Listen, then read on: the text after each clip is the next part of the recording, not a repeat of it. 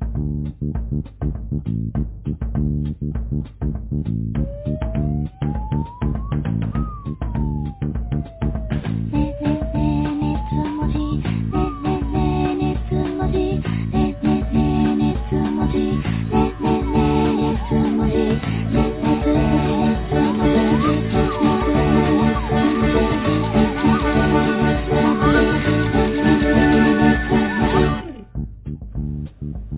カ大佐だ。この番組は II パソコンの協賛で制作している。ぜひ聞いてみたまえ。どうもごきげんよう、米粒社協のさっきゅ達夫で国井拓也です。アストミシンゴです。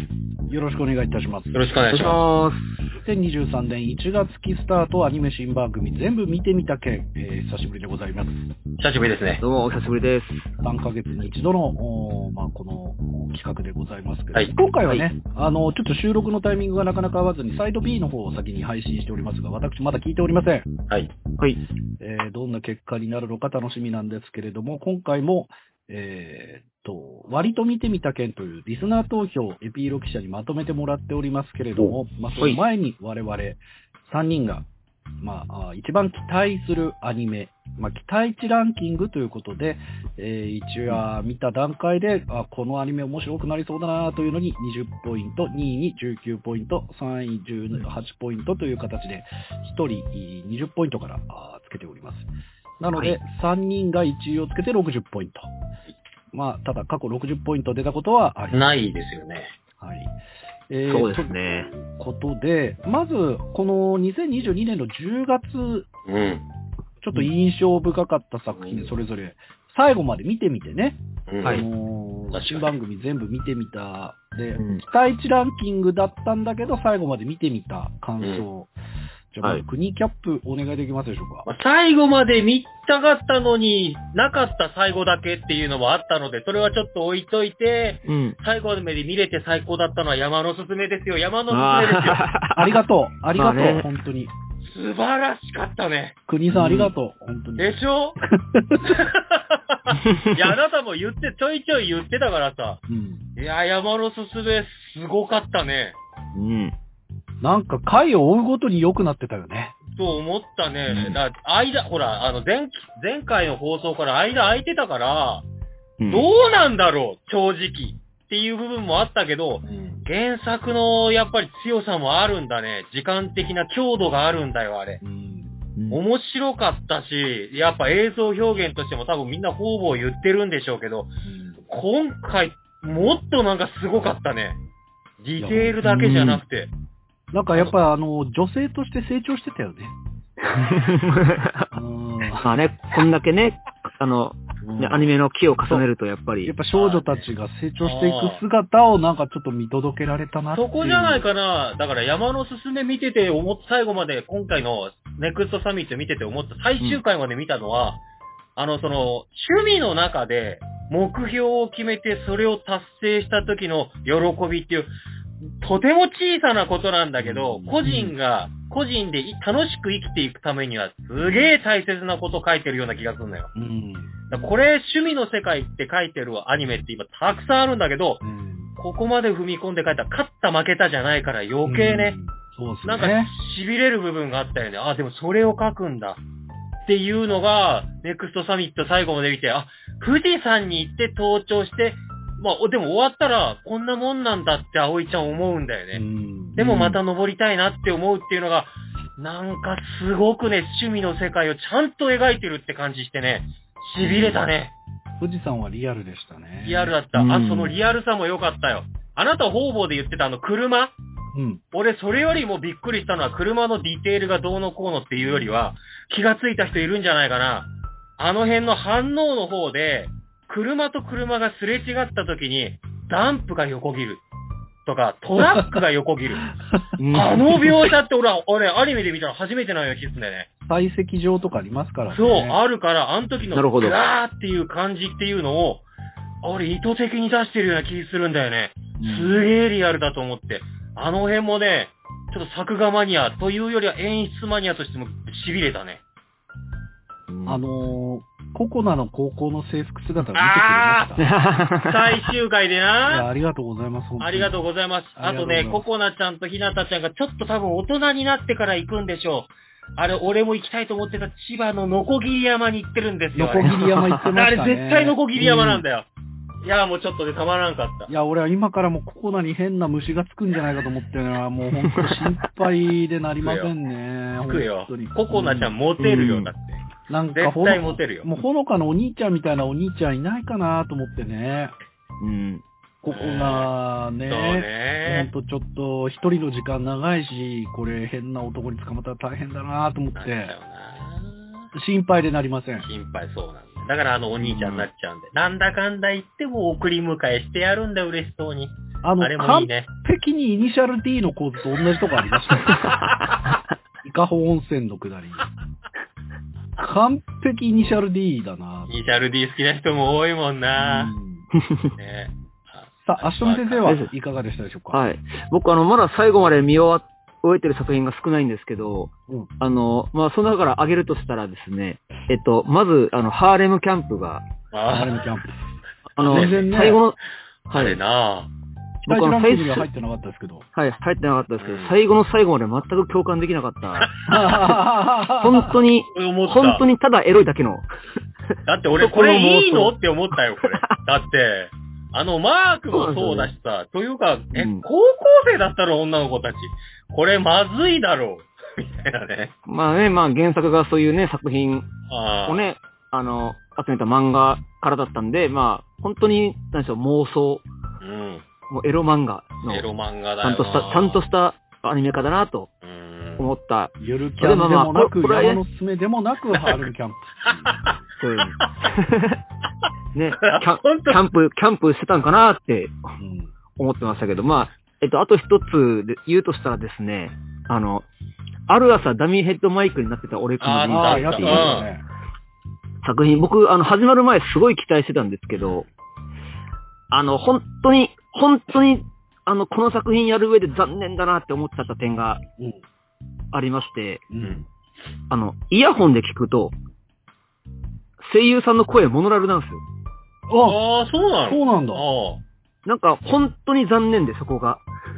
ステレオではないという。なんなんかね、違ったんです。キャストの声がちゃんとモノラルで聞こえてきて、なんだったらこの作品が終わった後コマーシャルで流れるアプリゲームのあのコマーシャルの方がちゃんと ASMR してたんで、ああ、そうい余計なんか余計なんかちょっと残念。まあもちろんあの、その、声優さんのうん。あの、声がすごい好きな人たちにはもちろんご褒美な作品ではあったと思うんですけど、うん、まあダミーヘッドマイクっていう名前がついてるからにはやっぱり、なんか、もっとなんか ASMR っぽい感じでうん。欲しかったなっていうのがちょっと残念だったなっていうのはあったりしますけど、なるほどね。今後でもこういう作品増えると思いますけどうね、ん。こういうせいやー歴的な作品。そうだね。はい。世間的には多分、チェーンソーマン？チェーンソーマン。あまあそうですね。面白かったよ、これ。まあ、あとは、ボッチザロックとか。異世界おじさん、うん。秋葉異世界おじさんも面白かったな。ボッチザロック、そうだね。ボッチザロックはもう本当に CD の売り上げがすごかったらしくて、ウォッチ結構ザロックすごかった。ニュース、ニュース番組とかでも取り上げられてるのを見たことありますけども。うんえ、絵は力、最終回の絵力もすごかった。もう、あ、もうここまでやるんだっていう感じでしたよ。エフェクターを足で操作するっていうことを、あの、ロックバンドやるんですけど、その動き方すら表現してたからね、あの重心移動で。うんびっくりした。まあそうっすね。まあ、編集長的にはどうですか？なんだかんだ言って全部見てたのは、あの、夫婦以上恋人ゲーム。いいです結構肉食ですね、編集長。あと。ね、クールドジ男子。あすげえよかったな、俺はうんあれくらいでいいわ。あ くらいねあれくらいがいい。あ。うるせえ奴らまだやってますけど、どうですか？いや、もう全然ダメだな、俺。ああ。はいなんか、今作った意味がちょっともうよくわかんなくなっちゃったはいはいはな。いギャグがやっぱりねっていう感じあるよね。なんか進み方がね。悪くないんだよ、これうん。あ、あまり、お二人はあまりいいですかね？お、足富くんは。来てる？響いた？ま、まあもちろんその、最初のを見たことないからっていうのはあるんでしょうけど割と楽しく見てますけどもね。あ、じゃあ、あれ見たかな？あのね、何話目だったかな？結構早めに出てきたんだけど、君去りしのちって話があるんですよ。はい。ラブが帰るっていう風に言って、人形だけ置いて帰っちゃうの。で、それで、当たるが寂しい寂しいっていう話、覚えてます？これ放送された当時結構ね、大騒ぎだったんですよ。えー。昔のやついい話だみたいな感じで。うん今の人にはどう映るんだろうと思って、俺これ最終回に持ってくるかなと思ってたの。なるほど。結構だから早めに持ってきてるから、だから古いファン向けにも、やっぱりすげえ意識してシリーズ構成組んでるっていうのは分かったんだけど、うん。若い人はう、んあの当たるを見てどう思ったっていうのすげえ気になるんだよね。どうなんすかね。まあ、でも、まあ見てて、まあいい話的な回ではあったんだろうなっていうのはありますけど、確かにその、あのね今、国井さんが言った、うんその最終回に来て、最終回に来てた回って聞くと確かに納得はしますそっか。よね。俺はもう、はいあの、ラムちゃん、上坂さんがとにかく素晴らしかったなっていう。うん。まあそうですね。やっぱりあの、それにつき偉大な、偉大な作品のね、もう、確かにねイメージが強いキャラクターをね、引き継ぐってなかなかですから。完璧だよな。完璧だよな。あとは、スパイファミリーね。面白かったね。ねスパイファミリーね。そうですね。農民関連のスキルばっか上げてたらなぜか強くなって。これは、なんだろう、最近、あの、今回も入ったけど、農業系なんだろう多いよね。なんかね、スローライフ、なんかやっぱ憧れもあるんじゃない？そうですね。うん高級のカラスいかがでしたか、国キャップは。いや、面白かったですよ。うんもっと続き見たいって思いましたね。そうだよね。も、もっともっとにはなりましたね。うんいい意味で。だからちょうどいい腹8分目みたいな感じで。はい。次も、だから1年後、2年後でも僕待ってますから、ぐらいの感じありますよね楽しみで。うんえーそんな充実の、そして本数の多い、えー2022年のお10月クールでしたけれども。いやー、このまあ、一番ね、アニメ的には、1月3月期がまあ、割とこう、本数も少なくて、いいんじゃないかって毎年言われてたんだけど、今回とにかく多かったですね。はい、多かったです。ねえでもなんか平均的にやっぱもう、ま、毎度毎度50本はあるよね。あるね。見られるもので。本当に配信、うん配信抜いてもやっぱり、テレビ放送で50はあるよ。うん。そうですねこれに多分これマックスの位置でずーっとそのまま来てんじゃないかな。うん。再放送とかもうん。再放送とかも足したらとんでもない。うそんうね再放送もまた増えてるからね。いやーもうこれの中からどれ選んでみるかって確かに、あもうすごい贅沢な悩みだと思いますけど、本当に。というわけで、今期のアニメ、皆さんはどれくらいご覧になってるかわかりませんが、まあ、すでにね、楽しみに見ている方もいらっしゃるかと思いますけれども、えーアニメイトタイムズさんのね、2022年、23年の、まあ、冬アニメ、えーを参考に、えっと、1月クールで見れたやつ、だから2月から放送のやつは、とりあえず読まず、そして再放送分も抜いて、えータイトルだけちょっとみんなで読み、えー読み上げていきたいと思いますんで、もしまだ見てないなという方がいらっしゃったら、えーチェックしていただきたいと思います。じゃあ、行きましょう。はい。あやかしトライアングル。アルスの巨像。いじらないで長瀞さん、セカンドアタック。異世界のんびり農家。痛いのは嫌なので防御力に曲振りしたいと思います。2。えー伊藤淳二マニアック。これは1月19日からネットフリックスで配信です。犬になったら好きな人に拾われた。ヴィンランドサガシーズン2。英雄王、武を極めるため転生す。そして世界最強の見習い騎士。大雪海のカイナ。お隣の天使様にいつの間にかダメ人間にされていた件。お兄ちゃんはおしまい。カードファイトバーンガードウィルドレスシーズン2。外見至上主義。で、えー解雇された暗黒兵士30代のスローなセカンドライフ。あ、すいません。外見至上主義は12月からネットフリックスで配信でございました。はい。はいえーで、解雇された暗黒兵士ね。で、えーはい神様にひ、神たちに拾われた男2。機動戦士ガンダム先行のハサウェイテレビエディション。えーこれは MBS、TBS 他ですでに放送されたものです。はい。で、えー、吸血鬼すぐ死ぬ2。虚構推理シーズン2。ぐでたま、母を訪ねてどんくらい。12月13日からネットフリックスで配信されています。はい。久保さんはモブを許さない。モブね。僕と書いてモブ。えー KJ ファイル2期。氷属性男子とクールな同僚女子。えーコールスター、僕は本当にダメな星。1月10日から ATX で放送です。極主不動シーズン2。こちらは小太郎1月1日からネットフリックスにて配信です。小太郎は一人暮らし。えー最強陰陽師の異世界転生劇。え最後の召喚師、ザ・ラスト・サモナー。サムナサマナーですー。サマナー。あもうえっ、と、こちらはですね、えっ、と、フジテレビオンデマンドで先行配信して、テレビ放送は ATX でだけ1月31日から放送です。ザ・レジェンド・オブ・ヒーローズ、閃の軌跡、ノーザン・ウォー。えー終末のワルキューレ2。えーこれはネットフリックスです。シュガーアップルフェアリーテイル。ショータイム2、歌のお姉さんだってしたい。えージョジョの奇妙な冒険、ストーンオーシャン、えー第25話から最終話。進進化の実、知らないうちに勝ち組人生。スパイ教室。えーセイントセイヤ、ナイツ・オブ・ザ・ゾディアック、バトル・サンクチュアリ。これは1月1日から Unext や Hulu で配信中です。セブンボイスミュージアム、名画と7人の巨匠たち。えーこちらは1月8日からサンテレビで放送です。ソニック・プライム。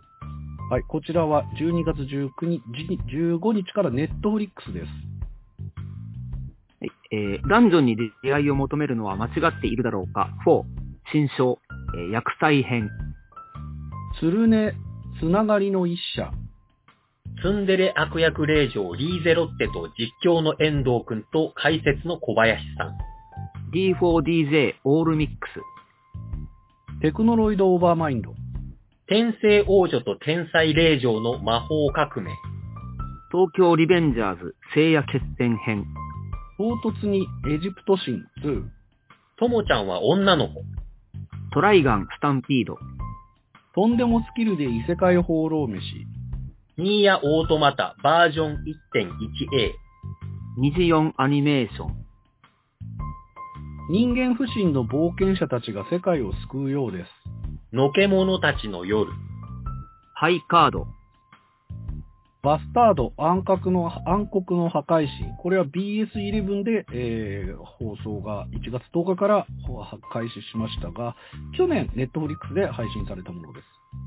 バディダディ。光の王。1月14日からワウワウです。表剣の魔術師が世界を滑る。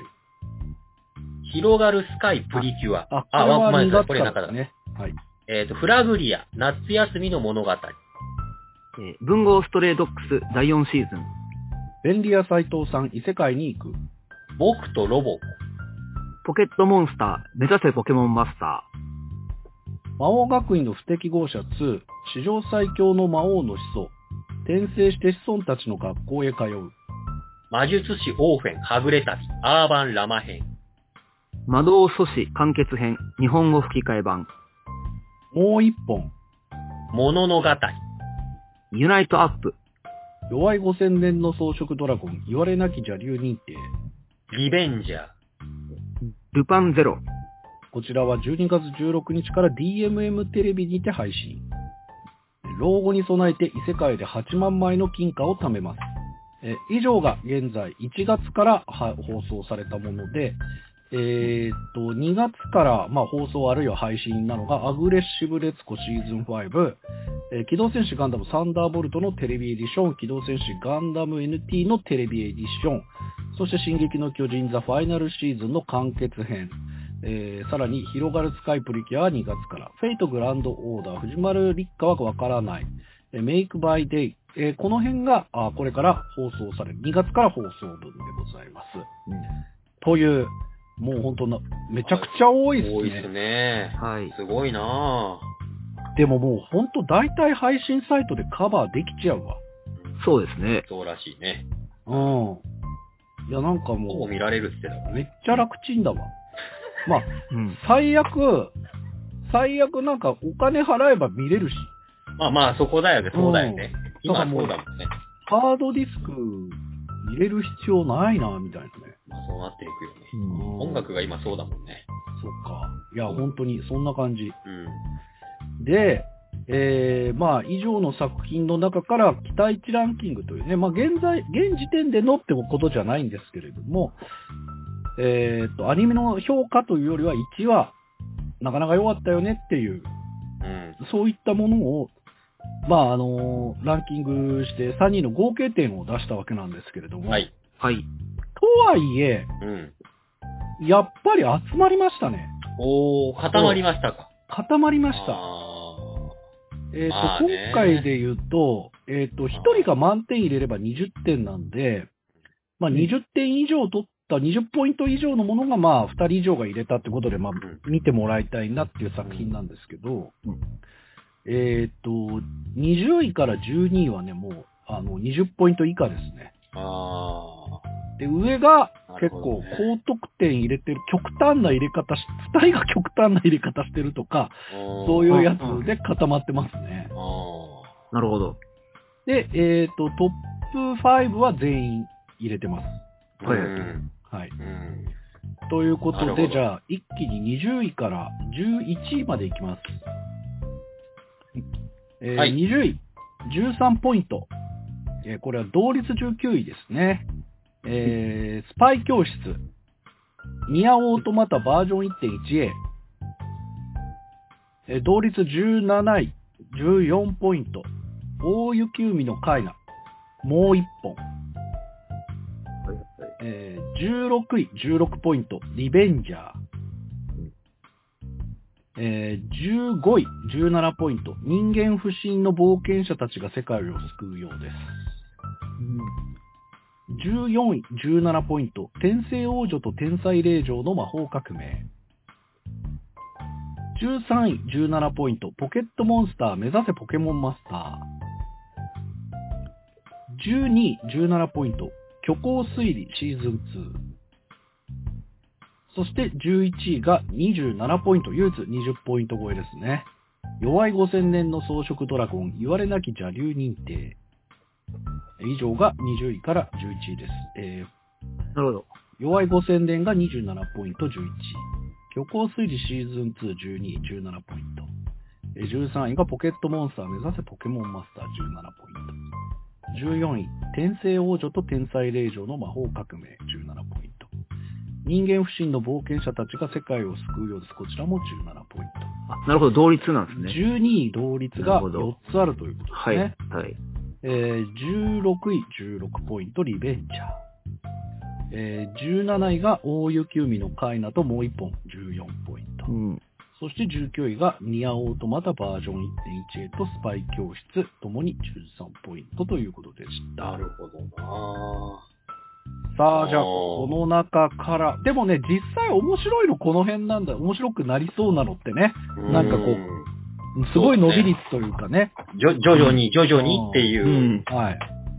えー、じゃあ、国キャップ、どうでしょう？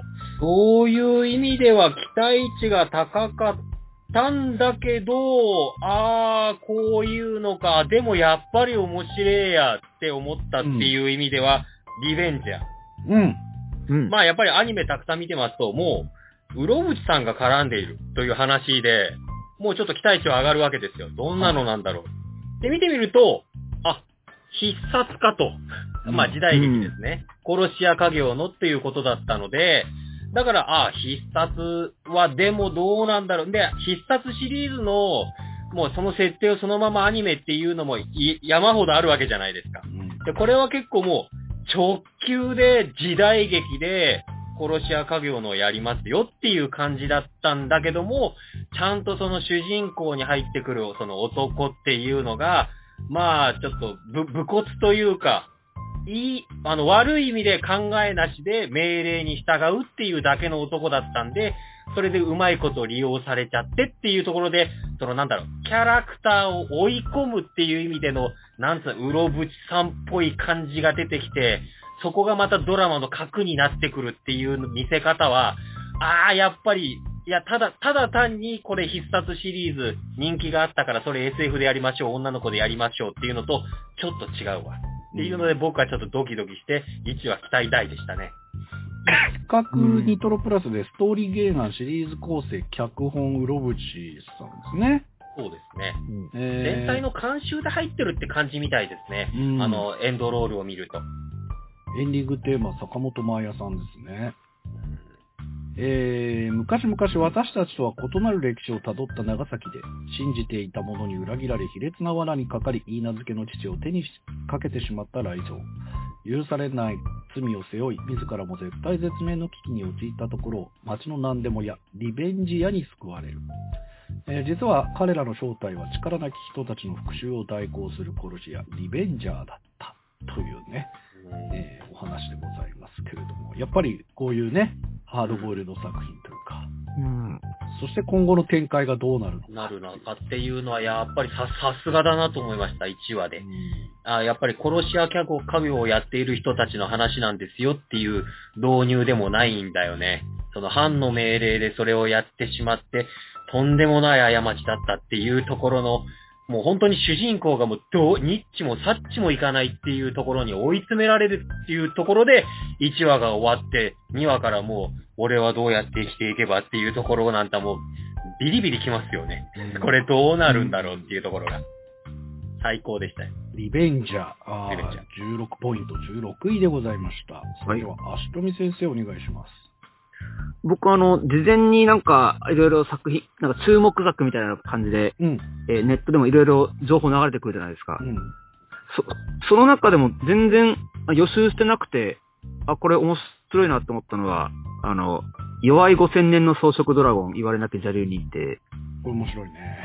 これ良かったですね。あの、なんか、原作は日本の、えーライトノベルらしいんですけど、うん。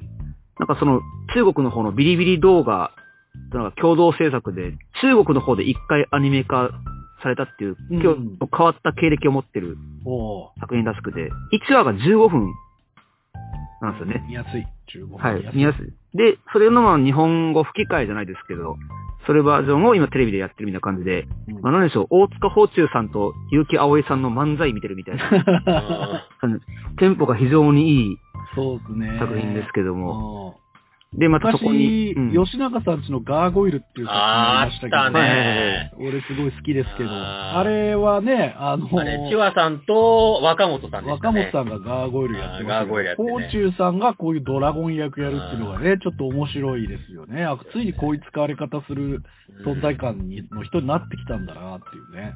まあ、一応その邪竜というまあ設定もありその、まあ本当は人々から恐れられている、すごい力を持った、あの、竜だと、もうどんな街でも、あの、一瞬で焼き尽くすみたいな、そんな伝説を言われているドラゴンが実は、本当は、もう戦いとかすっごい嫌いなドラゴンでみたいな設定が入るところから、やっぱりその、渋い演技もできて、コミカルな演技もできる大塚さんがもうぴったしハマってて、うん。で、さらに、そこにさらにそこにその、生贄として捧げられる少女、結城葵さんの演技がまた光って、うん。最高だと思います。この最作品高ですね。最高です楽しいですね。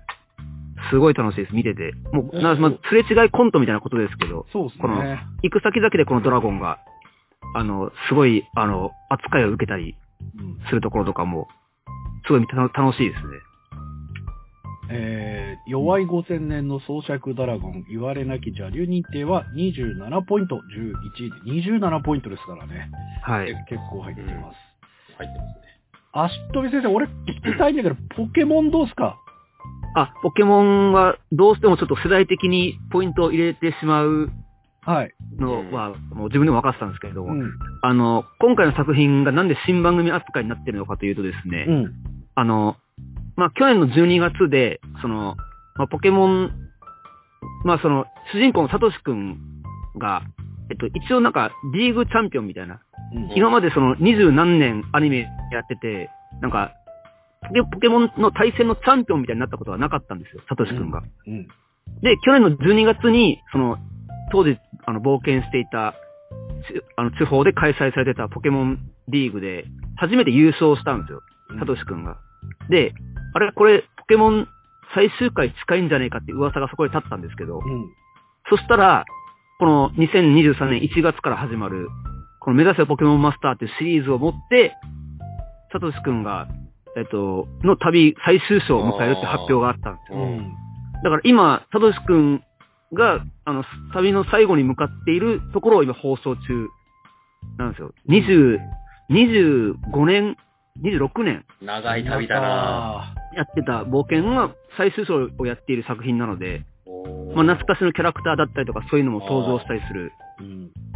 で、もう4月からもう主人公が変わって別のが旅が始まるっていうのが発表されてるので、う。うんん。やっぱ世代的にはちょっとどうしても今放送してるポケモンを注目しちゃうんですよね。うんえーポケモン、うんポケットモンスター、目指せポケモンマスター、あー12、17ポイントでございました。はい。いやー、俺どうしよう。編集長どうしよどうですかね？いやー、虚構推理ね。あーもう一本言っときましょうか。おー、もう一本か。いいですね。あのー、あ、今この絵柄なんだっていう。あのーあそ、あそこ結構あれですよね。あ全力で原作ちゃんとやるんだみたいな。あ。うん。えーこれ週刊少年チャンピオンでね、連載している。で、柔道もの。まあ、柔道って言うともう、いい我々は柔らのね、柔ら。まあ、やわら世代ですもんやっなぱ。呪縛がずっとあるんで、なかな。なか手出せないジャンルだろうなとは思ってたんですけども、うん。いやー、ついに柔道にね、手を出して成功を収めたという連載なんですけれども、うんこちらのアニメ化。はい。でね、あの、柔道ガールズダイアリーということでね、うんもう柔道はもう卒業だと。高校では彼氏作って甘酸っぱい3年間送るんだっていう女の子たちが、まあなんだかんだ言って、あの、もう一本やるという、うんう。ん。えーことなんですけれども、まあ、なんて言うんだろうな。やっぱ最近の流行りの絵柄ではないので、ないよね。うんそこだよな。そこだよね。なんか俺はなんか、こういうアニメ好きなんだよねっていうのを、なんかちょっと再確認したっていうかね。うん。うん、なんかちょっと前で言うと、手塚プロとかがこういうの作ってたと思うんですよ。あの、モッケとか作ってた頃の映画あーももう近い。ああ、はいはいはいはいはいは。ないんかすごいいいなぁと思って、アニメ見てるわーっていう感じにさせてくれたっていうかね。いや、でもやっぱさ作家さんが持ってるやつは漫画の絵だよね、ちゃんそうそうとね。、漫画の絵、漫画の絵。うん今の、うん今の美少、アニメの美少女ってだから何？パソコンゲームからの流れを組んでるみたいなところもあるからさ、個人が持ってる絵の感じだよね、これね。そう。だからさ、みんなね、例えばまあ、柔らがあって、じゃあ新しい柔道部の女の子ばっかり、ああ、なるほどねと。うん。超可愛い子たち、バリバリ出てくるんだろうなと思ったら、うんそうでもないっていう。そうなんだよ。これ言っちゃうとそうなんだよ。そうでもないんだけど、それがすごくいい。そう、そこがまた、リアルっていう言い方もちょっと違うんだよな。心まあ志が高い。うん、その、ね、まあ、柔道普やってる女のなんだよ、だから。柔道やってる女の子だけど、本当にもう超細身で、美少女でとか、そういう感じじゃなくて、ちゃんとその柔道やってるっぽい子の体格で、そうそうそうそう。ちゃんと書かれてるのを再普通の再現してる。感じなんだよね、これね。うんそうなの。この普通さがいいなぁと思って、いいよねなんか、普通の高校生ぐらいの女の子なんだよ、やっぱり。これがだから最近の方程式にない感じああ、ああ、る、ある、絶対あるよね。引っかかってそこがフックになってるよねこれねそうだね。俺はなんか少なくともそういう味わいを感じてますね。もう一本、あげさせていただきました。面白いよ、でも。うん柔道の見せ方もかっこいいもん、ちゃんと。そうね。まあ、うん。メリハリがあって。あのースパイ教室やっぱり大注目作品ですし、まあ、うんニアオートマタなんていうのはね、比嘉くんがずっと言ってるあのゲーム、言ってた、言ってた。はい、ゲームの。ゲームのね。まあ、俺もすげえ気になってるシリアス作品結構いいですし、えー、まあね、あの、転生ものとかもまだまだ。いや、だから本当に異世界転生多いんだよね。すげえはい今回は特になんか多く、多いなって思ったねうん。確かに。。えー、というわけで、11位までの発表でございました。それでは、この後は10位から1位の発表でございます。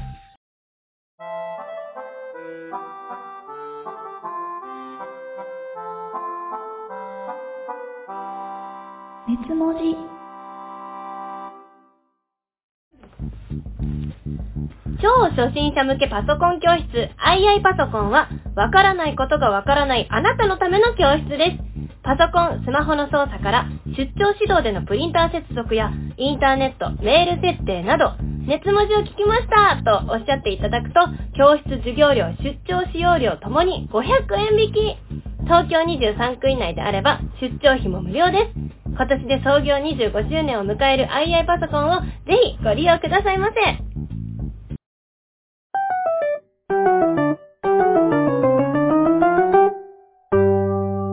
熱文字はい、えー、熱量と文字数、2023年アニメ新番組1月期全部見てみた件ということで、えー11位まで発表し進みました。じゃあ、ここからは10位から、えー上を発表していきたいと思いますが、じゃあ、3位同率が2つあるんで、5位まで発表します。はい。はい10位。えーこれはね、9位が同率ですね。はいえー29ポイント。ツンデレ悪役令嬢リーゼロッテと実況の遠藤くんと解説の小林さん。なるほど。そしてもう一本が異世界ののんびりノッカー。異世界のんびりノッカー。おいおい。えー7位、こちらも同率です。30ポイント。お隣の天使様にいつの間にかダメ人間にされていた件。えーいじらないで長瀞さんセカンドアタック。そして同率5位、2本です。えーシュガーアップルフェアリーテイル。うん。そしてもう一本がお兄ちゃんはおしまい。ほら。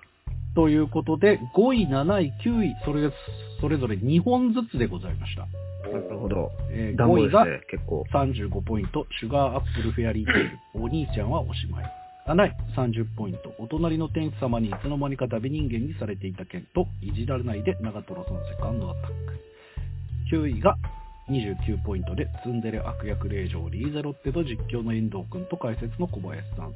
もう1本が異世界の、異世界のんびり農家でした。さあ、どうしよどうしようかね。う。国キャップ、どうしましょうか。僕どうしようかな。これな、いっぱいあるんだけどね。お隣の天使様。はい。お隣のあでしたね天使様にいつの間にかダメ人間にされていた件。これタイトルからして、はいあまりにもアニメを見すぎていると、ああ、これだから引きこもりの天使になんか自分が巻き込まれてという、あの、ガブリールドロップアウトだとか、邪神ちゃんみたいな、あのイメージだったんですよ。うん。で、見てみると、あれ？なんか普通のラブコメでもない、これラブロマンスっぽいみたいな感じの、うん。あのね、実に淡々と、なんか派手なこと全然しないんですよ。うん。会話劇として、マンションでたまたま隣同士になった有名な、あの、学校、同じ学校なんだけど、女の子の方は天使様って言われてるような、まあ、綺麗な女の子で頭も良くてっていうところの、えーうん。隣に住んでた男の子が、まあ、あの、あまりにも部屋が汚いからちょっと片付けてあげますよみたいなところから、こう、二人の距離が縮まっていくっていう話なんだけど、いや、そのね、二人の会話がね、なんか笑いを取るでもなく、なんかね、淡々としながらもいいんですよ。まあ、これをだから旗から見てるとイチャイチャしているっていう話になっちゃうんだろうけど、僕はそこよりもやっぱその二人の会話のテンポっていうかうん笑いを取るわけではないんだけど、あの淡々としたんだけど、徐々に徐々にお互いがやっぱり一緒にいて、あのね、え、いやらしい意味じゃなくて気持ちがいい、楽っっていう感じがすごい伝わってくるんですよ。で、うんお互いが気に入っていって、これちょっとマジで、おで、男の方、男の子の方はちゃんと節制してる男なんで、このダメ人間にされた件っていうのはよく見ると、だからこの女の子にちょっと俺本気で恋しちゃってるみたいでどうしよう。自分のことコントロールできないかもしれない。これは彼女のことばっかり考えちゃってっていう意味のダメ人間だったっていう感じなんですよ。その辺の距離感のつかみ方が、まあ、品が良くて。いや、だからね、丁寧でいいですねこれあの、国さんが言うのもよくわかる。なんか、ラブコメに転がそうと思えばいくらでもできたはずなんだけど、うん。そこをちょっと我慢して、うん。あの、心理劇に振ったっていう振ってますよねところだと思うんですうんこれね。まあ、全童貞のなんかこう、夢みたいなとこあるじゃないですか。そう、だからそれでこう、なんだろう、ローリングストーンって、そう、こういうのでしょうっていうこことじゃなくて、会話の中からポツポツと。で、男の、男の子の方は結構、あの、家族関係とかすぐに見えるんだけど、彼女の方は、なんか含みがあるんですよ。うんで、一人暮らしでマンションでって、いや、その時点で、リアリティあるのって話なんで、エロすぎです。うん、だ彼女の方はどうもなんか家との確執的なものをなんか背負ってるっぽいっていうのを、でも男の子もちゃんとしてるやつな頭のいい子なんで、やっぱ感づくんだよね、なんとなく。でも、彼は聞かない人なんですよ。うんで、そこも彼女としては信頼がおける人のようだっていうところで距離が縮まっていくっていううん品があるんです。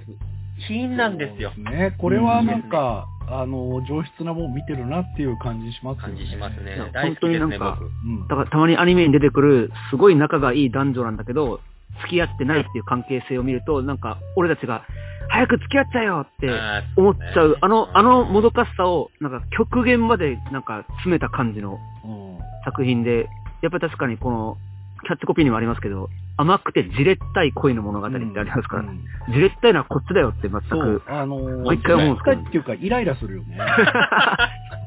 何言ってんだよって感じだよ。これで付き合ってねえんだって思う。そうなんだよ。ううん。そういうの好きだからね、俺らは、ね。好きだからねうんそうですね。んたまらないものがありますね、これ。足富先生、じゃあ、お兄ちゃんはおしまい行ってもらいましょうか。はい。これがいいんですよ。あの、ね、あの、ニートで引きこもりの、あの、男性が、妹の実験台にさせられて、小学生ぐらいの女の子にさせられちゃうっていう、うん。すごいバカみたいな。最高だよ、もう。作品なんですけど、うん。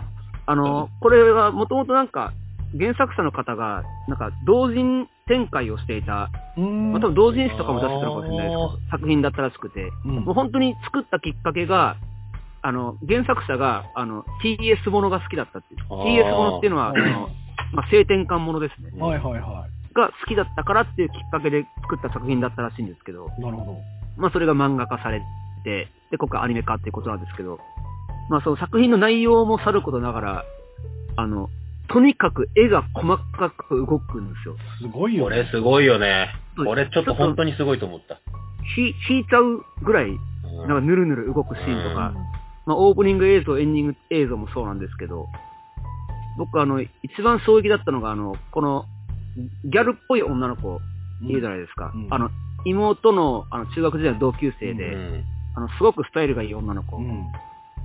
で、この女の子が、なんか、あの、主人公のまひろちゃんに、なんか、まひろちゃんってまだしたことないんでしょうって言って、なんか迫るみたいな。まあ、結局なんかその、メイク、メイクしたことないでしょみたいなうん。感じで迫ってくるシーンがあるんですけど、その時、その、四つん這いになった時に、あの、お胸が、お胸がタプンって揺れるんですよ。全くやんなくてもいいようなところをぬるぬる動かして、そこは大事ですよね。とんでもないことしてるな、このアニメはと。これはもう、カーズさんホイホイじゃないですか。ほいほいですよ。すごかった。ほいほいですよ、これ。もうそれもそうだし、あの、服のシワとかも、うん。あとその、今言ったギャルの女の子が、あの、なんか料理するシーンとかも、すごい淡々と長尺で流したりとかして、うんえ、これあの、この作画クオリティどうですかって見せつけてんのかなって思うぐらい長いシーンがあるんですけど、うん。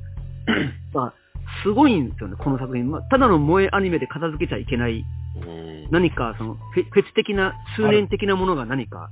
あのー、おトイレシーンも、あの、はい絶妙なカメラの位置で、はいはいはい。あのーあの、やってますからね。ギリギリの、絶妙なカメラの位置でやってくれてましたからね。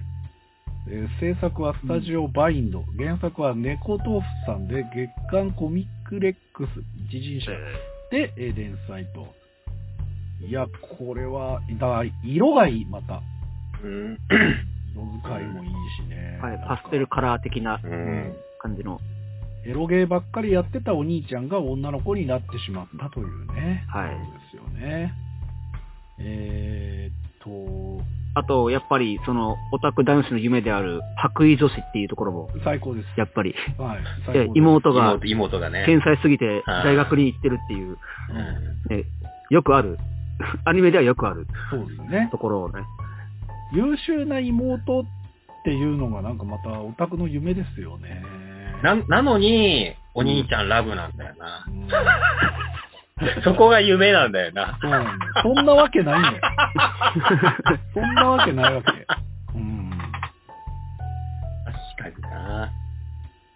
えー、じゃあ私は、はい異世界のんびり農家、うん。はい。えー孤独な闘病生活の末、命を落とした開く神様から第二の人生を与えられ、念願の農業生活を始めようと意気込むが、体一つで送り出されたのは魔物だらけの深い森のど真ん中。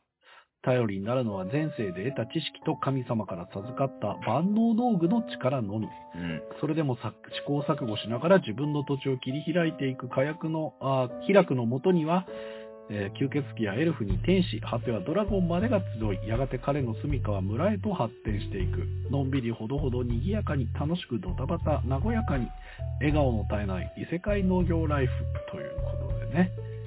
えー原作は内藤木之助さんの異世界のんびり農家。えーということで、ゼロ C というところがね、アニメーション制作してますけれども、あのーなん言うんだろう。まあ、あのー語弊を恐れずに、誤解を恐れずに言うならば、あのーつまんないんですよね。あのー特にこれといって大きなストレスがない。ないよね。うんうん。で、うんなんだろう。なんていうのかななんかこう、田舎移住生活みたいなのを実写のドキュメントで見せられるよりも、うん。なんかこうソフトで楽しいっていう、もうほんとただそれだけだ。まあそうだよね。それに近いと思うよ。だからバラエティ番組的に見せている、なんだろう、その農家の暮らし憧れてますよで、綺麗な部分だけ切り取ってますって話だよね。だからなんかね、うん環境映像ですね。あの なんかこう、異世界である意味とかもあんまないし、まあ、携帯が出てこないぐらいね。だからスマホを排除するためだけの異世界っていうことで、うんあとは美女ばっかりを出す動機づけとしての異世界っていう。まあね、そこだよな。でもなんか農業楽しいじゃんっていううね。んなんかこう、テンスラ農業版みたいな感じのストレスのなさ。そうだよ。ね。だからこれを、本当にだから、ガチな視線で農業舐めんなよって言っちゃダメだよな。そうそうそう。うん。これ作り話なんで。だそのストレスフリーさだよね。そうだね。うん。いや、だからびっくりしたのがさ、その、やっぱり食べ物の話ってもう異世界でも山ほど出てくるんだけど、うん。結局、現代の意向でしかないから、現代の食べ物美味しいってみんな知ってるから、そこで捨てられないんだようね。ん。じゃあどうすんのかって思ったら、これ、なん、念じて植えてればその趣旨になるっていうね。もうね、あこあ、ここまで来たかと思ったけどね。これ農家の人には見せられんわと思ったけど。そうですね。農薬とかそういう概念じゃない。え本当にいいですね笑った笑った。うん。ーえーなんか僕、あ、の、実際プレイしたことあるからなんですけど、動物の森っていうゲームがうん。ありまして、なんか見ててやっぱり動物の森感がすごいうんある。なって。ああ、なるほど。なんかあの、僕、あの当時、あの、コロナ禍になった時に、すごい爆発的にヒットしたゲームでしたけど、ねそれきっかけでその VTuber の方々が、なんか動物の森で島をその開拓する配信とかいろいろ見てたんですけれど、なんかそれに近い感じがうん。しましたね。人うん、人が作ってる島をなんか見てる感じ。ああ、確かに。で、あの、えっと、その動物の森の中にその島ガチャっていうのがあってですね、あの、えっと、まあ、あるチケットを1枚使うと、なんか無人島にランダムで行けまして、うん。で、そのランダムで行った先に、あの、動物がいたら自分の島に来ないかって勧誘できるっていううん。のがあったんですけど、うん。もうやっぱ人気キャラクターみたいなのがいるわけですよ。うん。まあ、ちゃちゃ丸っていう羊のキャラクターがすごい人気あったんですけど、うんでもそのちゃちゃ丸に固執するなら、ちゃちゃ丸が出るまでとにかくチケットを使いまくるみたいな。うんだからこの、え異世界のんびり農家の主人公は島型に大成功しまくっている主人公と考えて、そうだもね。う、ね、もうビスオートだけが引っ越してくる、最高だよね。すごい、すごいいいうん動物の森のプレイをなさってる方っ確かに。ていう感覚で見てますね、僕は。こんなんだったらいいのになを全部具体化してくれてるっていう。ねそうですね。チートですね、チート。うん、チートです。そうです。はい。えーっと、じゃあ、ツンデレ悪役令嬢リーゼロってと実況の遠藤くんと解説の小林さん。じゃあうん、これは国井さんにお願いしようかな。これをね、あ、やっぱりあの悪役令嬢ときたんで、これももうなんか鉄板の設定なんだなっていうふうには思いましたけど、タイトルを見るとその後に実況の遠藤くんと小林さんっていうのも入ってくるんで、実況、うんゲーム実況とかそういうことなのかと思っていたら、普通にゲームをやって、乙女ゲームをやっていた高校生の男女が、まあ仲良く、こう喋、喋りながらこれ助けたいな、みたいなことを言っていたら、うん。その自分たちの喋っていることが、そのゲームの向こうの、そのキャラクターに、その神の声として聞こえているらしいっていう、もうひとひねり入りますよひね。ひねり入ったうね。ん。で、それでなんとかして、あの、ゲーム、ゲームプレイヤーとしての高校生の彼女、彼氏、あの、ふ二人はどうなるか知ってるんで、その、この悲惨な展開をとにかく避けたいんだと。うん。だから努力して、な、なんとか王子様、彼女のツンデレっていう概念を理解してって努力する。うんで、そ、それをやっているもんだから、その、高校生の男女の方も、実はちょっと恋心が男の子の方にはあったり、なかったり、みたいな話で、二重で見せるっていう意味でも、いやー、ひとひねり入って、これ面白いですね。そうですね。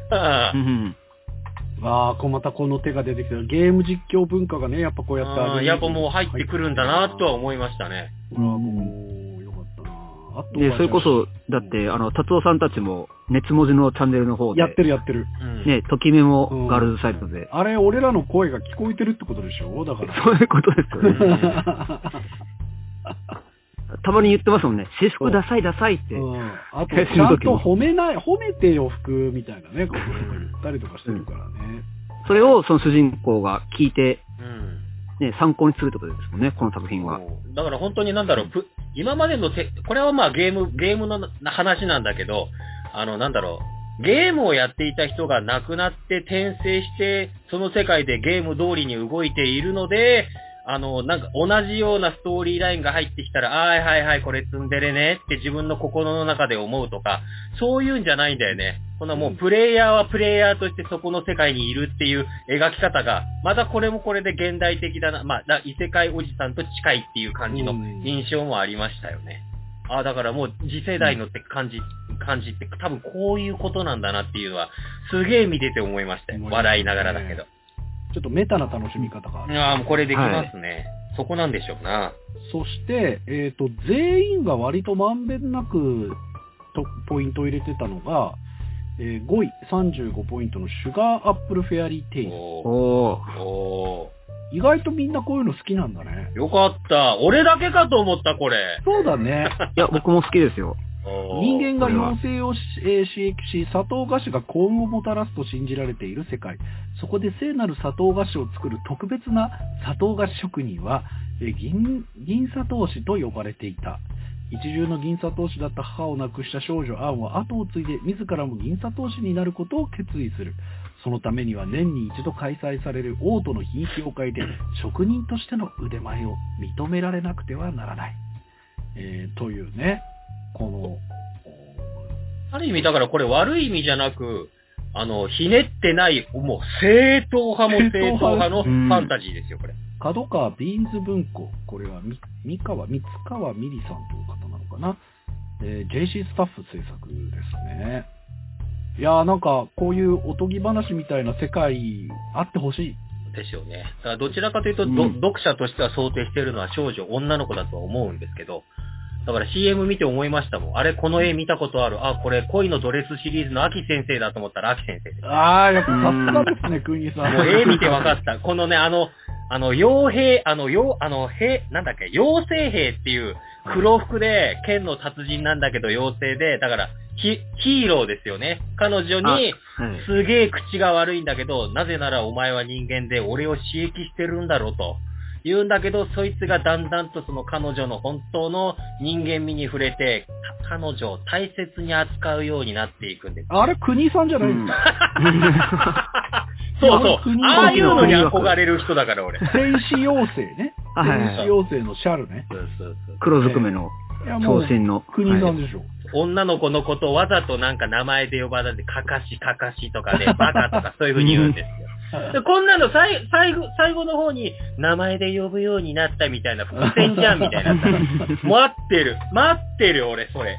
いや、俺これ、アシトミはどういうところがこう響いたのかちょっと聞きたいんだけど、これ、俺とか国さん好きなのわかんだけどさ。うん。うん、いや、僕はもう本当に、あの、こういうベタなのって久しく見てなかったなってなんか思っちゃって。そうなんだよね。うん。まあその主人公の女の子もなんか本当に言動が主人公って感じのうん。感じで、まあその、なんか正義を貫く感じとか、うん。そういうのもあるし、この妖精が刺激されてるっていう文化も、やっぱりそんなにはよく思ってないうんから、あの、対等に、えー対等な立場で言おうとする感じとかも、うん。本当にこのな少女漫画の主人公みたいな感じもするし、うん。あとこの、シャルフェンシャルっていうね、この戦士妖精の人も、もう、なんて言うんでしょう、マジ、全女子の夢みたいな。うん。なんか見た目と、見た目もそうですし、言動とかも。いや、そうなの。そうですこれ、ハーレクイーンなんだよ、もう。そうなんだ。はいそうなんだよ。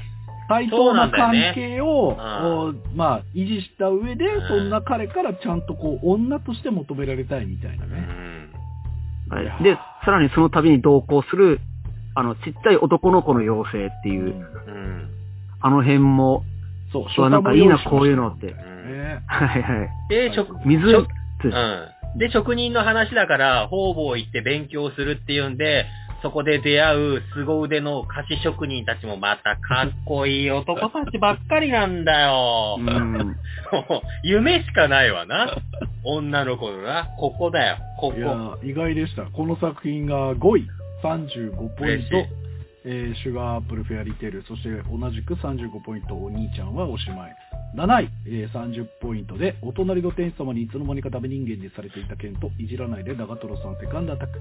9位が29ポイント、ツンデレ悪役令嬢リーゼロッテと実況の遠藤君と解説の小林さん、そして異世界のんびり農家でした。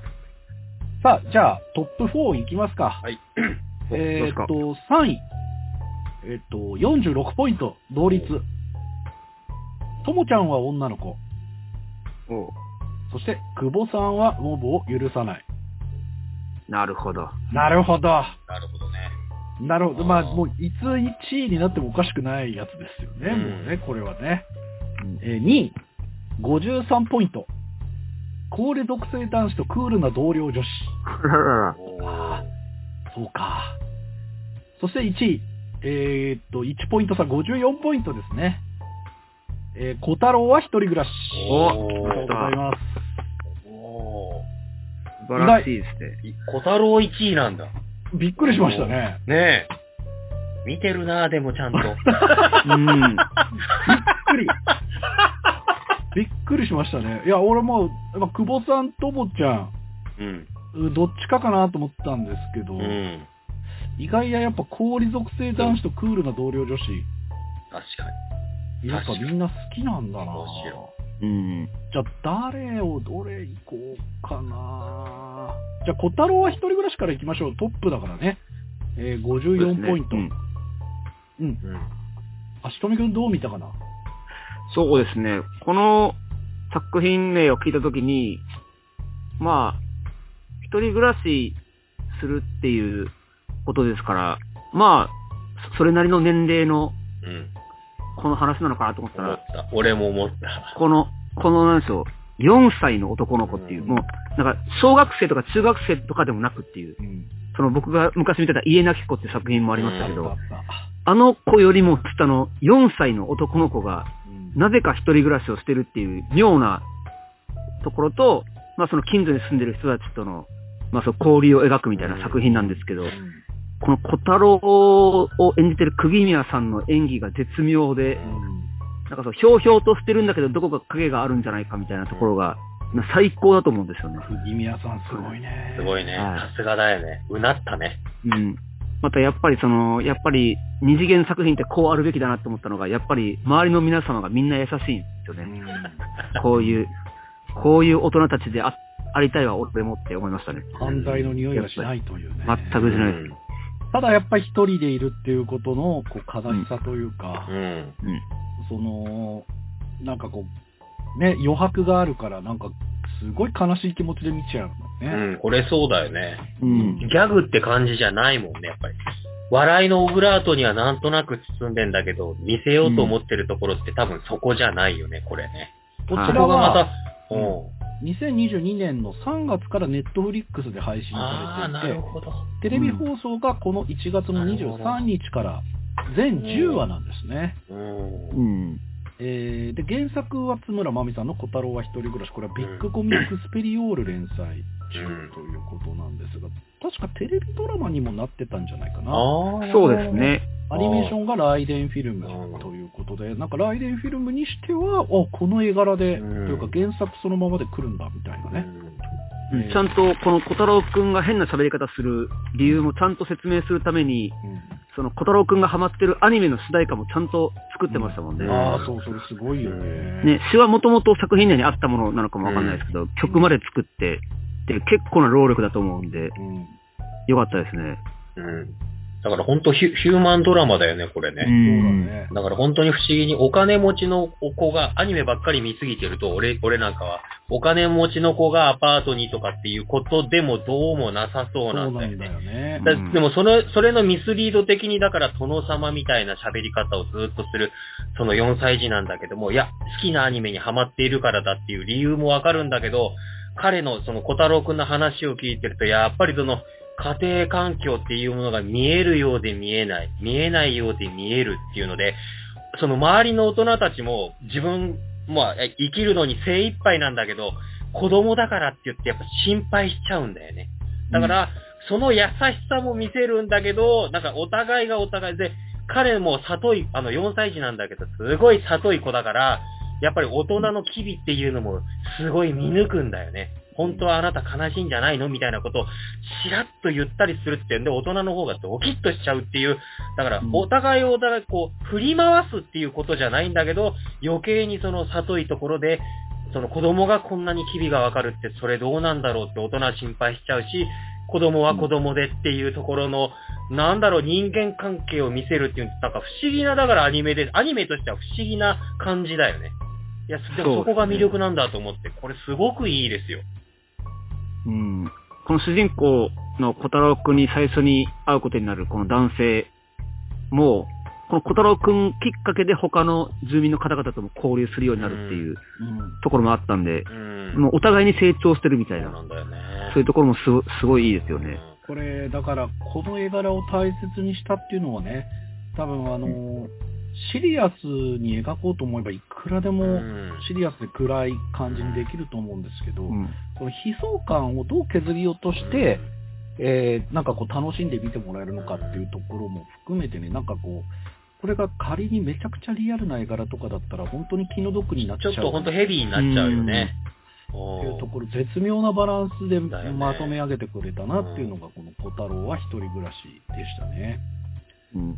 えー、氷属性男子とクールな同僚女子、えー53ポイント2位でございましたけれども、まあ、これはもう国さんに聞いときましょうか。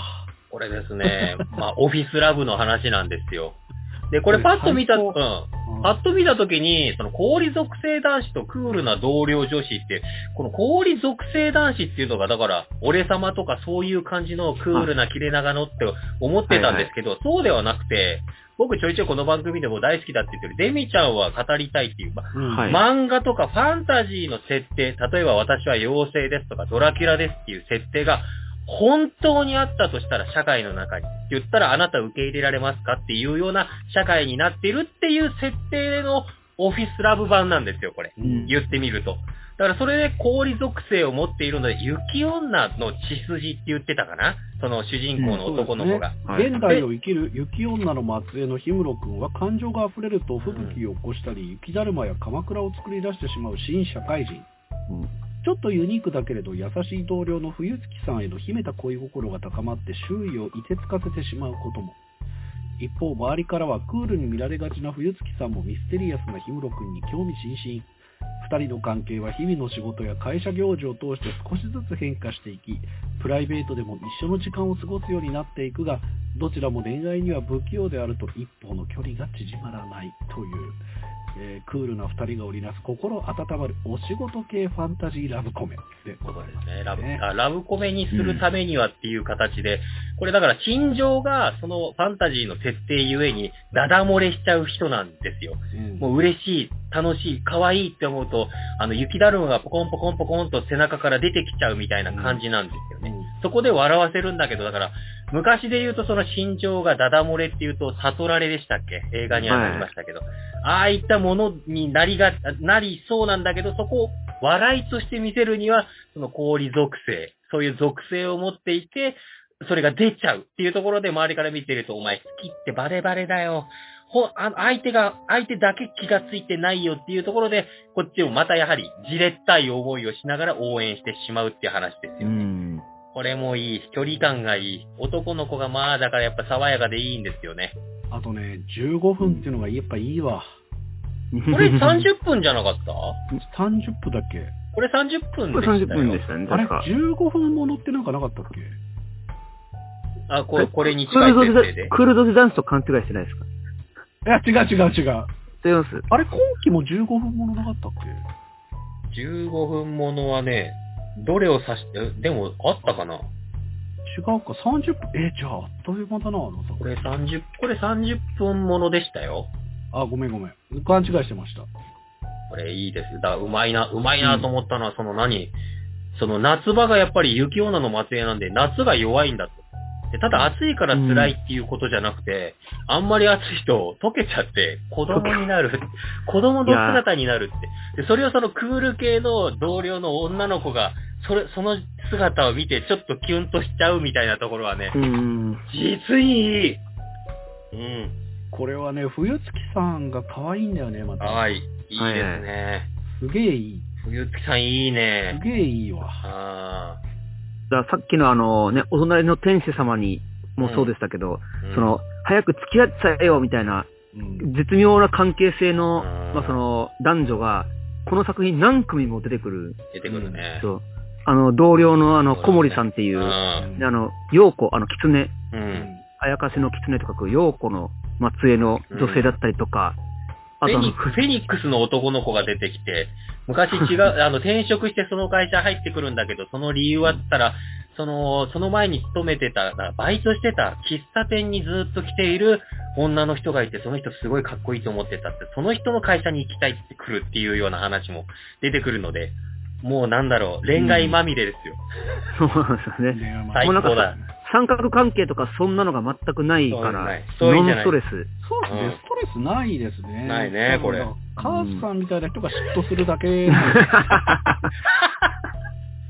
妬するかなここまで行くと多分嫉妬意しないじゃん。外と、同僚で、同僚の女の人と、ここまでもずっと連絡先を交換してなかったのに、いきなり連絡先を聞くって結構なことだと思うんですよ。あそこは、そこはもうちょっとなんかあってもよかったんじゃないかなっていう。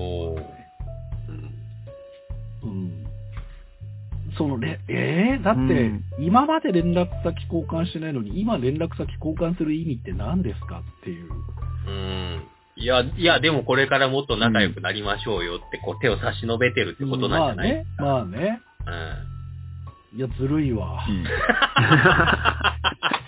でもク、クールな女性だから、あ、そういえば交換してませんでしたねっていうレベルなのかもしれない。うんなるほどねあそういう人なんだって思ったっていうことかもしれえない。まあでもさ本当にね、鈍感ですからね。いや、でも朝、朝同僚の女子から今日も頑張りましょうとかって LINE とか来たら、いや、これ絶対もう、これ、そういうことじゃんって思っちゃうけどね。男性諸子は思うよな。意外な。うんああ、あ氷属性男子とクールな同僚女子はいが13ポイントでございました。そして同率3位が、ともちゃんは女の子、そして久保さんはモブを許さない。えー、どっちから行こうかな。久保さんから行ってみましょうか、しとみ先生。はい。まあ、あの、主人公の男の子が、えー、まあ、とにかく、まあ、もまあ、タイトルにもありますけど、モブっていう感じで、うん。あの、なんたら同級生からも存在をほぼ、あの、な消されてるというか、うん。なんか、えっと、見つけたらラッキーぐらいに思われてるっていう謎の設定なんですけど、なんもう周りから全く見えててないみたいな。うん。ストステルス機能がある。そうです。まあ、主人公白石くんって言うんですけど、うん。全く人に気づかれないんだけど、なぜか、この久保なぎさちゃんっていう女の子だけが、この白石淳太くんのことをうん気にかけて話しかけてくるっていう、うん。いう、まあ、そ、それがはスタートの作品なんですけど、まあ、どうやらこの久保さんが主人公のこと好きらしいっていうので、まあ、ついつい、まあ、ちょっかいかけてくるみたいなところなんですけど、まあ、主人公の子は、まあ、あんまり、あんまり気づいてない感じっていう、そこのまあもどかしさ。うんそうですね。がいい感じですよねララブコメ2歩手前っていう風にキャッチコピーついてますけど。あうん。まああの、花田香菜さんなんだよね、久保さん、そうなんですよ。ね。強いよ。強すぎるよ、これ。エロい。エロいよ。あ。お子さんは攻め方がちょっとエロいな。だってさ、膝の上とか乗る？そうだよ。そこだようん。それだよ。俺はだから見てて手ぬるいぞ久保って言っちゃうもん。ちょっとち、地女っぽいよね。なんか、高一だよ、だって、白石くん。そうだよ。うんまあ、無口な当たるみたいな感じのさ、うんこう、諸星当たるみたいなさ、無口な。あの、目の下熊とか見た目だけな。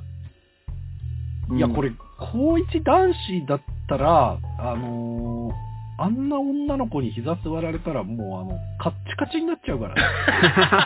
うん。え、どこが？まあそうですよね。何がとは言わないけど、うんカッチカチになっちゃうからね。まあなまあ一応そこはね、久保さんが今まで恋愛経験が全くないんで、自分がその、この淳太くんのことを好きなのかどうかもよく分かってないっていうところから来る。いやでいわい。や、でもあの久保さんのせ攻撃パターンはちょっともう、それは女の辞書引いてるわ。いや、ほんとよ。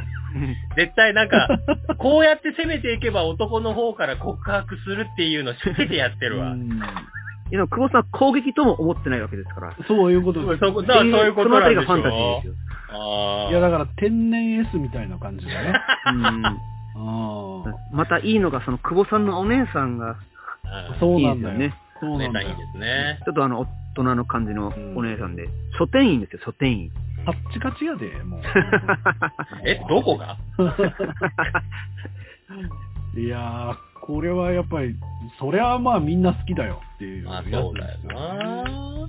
まあだからこのね、あの、まあその恋愛ハーレム的な作品の、まあその脈で言うと、まあ主人公の子は何の取り柄もない男なんだけど、あの、急に美少女から好かれてみたいな、うんアニメではあるかもしれない設定ではあるんですけどう、んただ一人なんですよね。そうなの。女の子はただ一人、この女の子だけがこの人に気づいてるっていう。素晴らしい。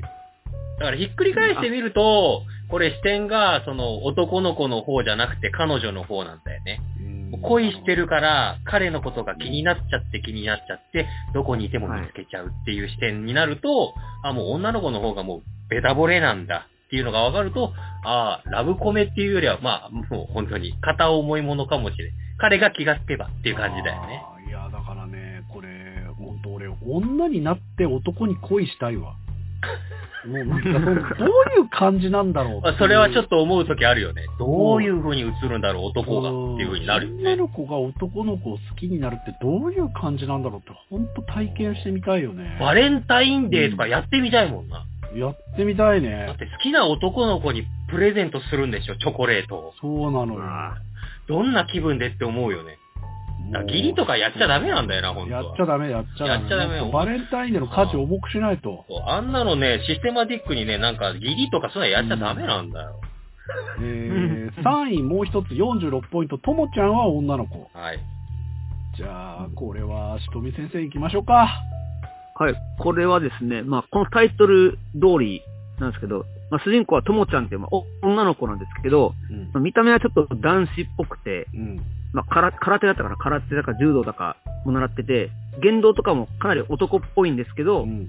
幼馴染の男の子に、まあ、恋をしたらしいと自分が。うんただ、どうアピールしても、あの、その男の子からは、あの、まあ、男同士のじゃれつきとしか捉えられてない感じがして、っていうところがもどかしい作品。女として見られていない。もう一番最初に好きだって言ってんだけど、いや俺も好きだよみたいな、友達として好きみたいな感じのノリで返されてしまって、こう女性として自分のことを見てもらえてないっていう、ちょっと見ようによったらすごく残酷な、あのうん作品なんですけど、うん。これだから、おも、面白いと思ったの、最初見たときに、あれ、このアニメって再放送だったかなと思ったんですよ。うんで、これよく考えたら、これ結構前に、これ原作読んでましたね、私。4コマ漫画なんですよ。なるほど。結構5年、6年ぐらい前だったかな。これはね、よく考えて2015年にツイッターでの連載開始以来、そうか。えーで、うんえっと、第2回の次に来る漫画大賞のウェブ漫画部門第1位を受賞したと。ほ2019年に完結したそうです、コミックは。なるほどね。はい完結して、だから、だから完結してるからっていうことなんでしょう。だからこのアニメとずっと見ていると、だからしっかりとね、その異性の幼馴染同士、仲のいい異性の幼馴染が年頃になった時、男である、女であるっていうことになった時に、どういう風に心情が動くのかっていうのは、これ結構丁寧に書いてて、笑いのオブラート包んでんですけど、うん。そこがいいですね。うん。だからそさっき言った編集長が言った残酷かもしれないよって、ここなんですよ。うん。結構追っかけていくと男の方も彼女のこともう好きで好きでたまらないように見えるんだけど、あの、まあ、けこれちょっとネタばらしになっちゃいますけど、その俺はあいつみてえになりてえって思ってんだようんっていうことを言うんですよ。うんだから尊敬が強すぎちゃって、連情まで行ってないんだよね。うんってなると、ともちゃんは多分もう女の子の視点で彼女の、彼のこと好きなんだけど、これ、悲恋で終わるか？みたいなところも見えてくると、ドラマとして面白い。っていうのもありますね。だからこれどっち、わ笑って見れるけど、ドラマとしてもすげえ面白いと思って今見てますよ。あのーそうなんですよ。僕は、あの、これ、別の見方をご提案したいんですけど、あの、ボーイズラブとして見てもらいたいんですよね。ボーイズラブ。う。ほう。ほうおう。ともちゃんは女の子って言ってますけど、うんあのー逆にその幼馴染の男の子側からしたら、ともちゃんは男の子なんですよ。うんうん。はい。で、これはだからあのー、のんけをどうやってこう、彼氏にするかっていう話になっていくと思うんですよね。あこれ、ともちゃんが、お、だからジェンダーの問題、えーというよりは純愛の問題で、うん。その、ジェンダーを飛び越えてる人にどうやって異性として認識させるかっていう、その性的な魅力みたいなものをどこに感じてもらうのかっていうのが、結構大きいテーマとして横たわってるなと思ったんですよね。だってこれ、この導入 BL によくあるもんっていう。ああ、なるほどね。だから。主人公は本気で、あの、うんお前のことが好きだとかって言うんだけど、あ俺も好きだよって返されるっていうのが、うん結構ボーイズラブの1ページ目によくある設定なのを、あえて、その男女にしたっていうう、ん。風な入り口にしてあるんですけど、うん。まあ、基本的に2人の関係っていうのは、親友以上恋愛未満ぐらいの男女ってことになると思うんまあそうですようんあまあ、ほぼ BL とこう近似してるなっていうあーなる印象ほどねを受けるんですよあ。ね。だからそういう意味で言うと、ああ、なんかこういう転がし方を BL の文法で、その、ノーマルカップルにも当てはめることができるんだなっていうのをちょっと再確認したというか、面白い作品だなと思いましたね。あ。うん。足富先生はどうですか、あの、友達のみすみすずちゃんっていう。子が、なんかね、ともちゃんにいろいろアドバイスするんだけど、なんか、お面白がってるようにも見えるあたりとかが、うん。やっぱりちょっと、いや4コマ漫画ギャグとして、そうそうよくできてる。そこだよね、やっぱりね。ギャグ、ギャグとしての切れ味もいいんだよね、やっぱり。あの、はいツッコミ役としてのあの、軍道さん、素晴らしいもんね。あのーねまあ皆さんお分かりかと思うんですけども、僕、あの、ともちゃんタイプです。ああ、わかります。超好まあき、この子。ともちゃんはみんなに好かれるでしょ。うん。あなんか、どうなんだろうね。うんあのー、あのー、帝国歌劇団にさ、いたじゃん、なんか、あの、空手やってる女の子。ーはいはいはいはい。えーか、カンナ。カンナだ。カンナ。うん。カンナをすっげえ美人にした感じって感じじゃない？あおうおうおう俺はもうカンナとはもう一回付き合ってるからさ。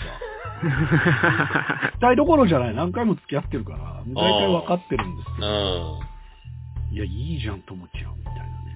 確かにな。それあるな。なんかでも今回結構こういうハーレム展開ではなくて、もう基本1対1っていうのが、もう、あの、いいんだけど、全然その進展しないというね。うん。うん。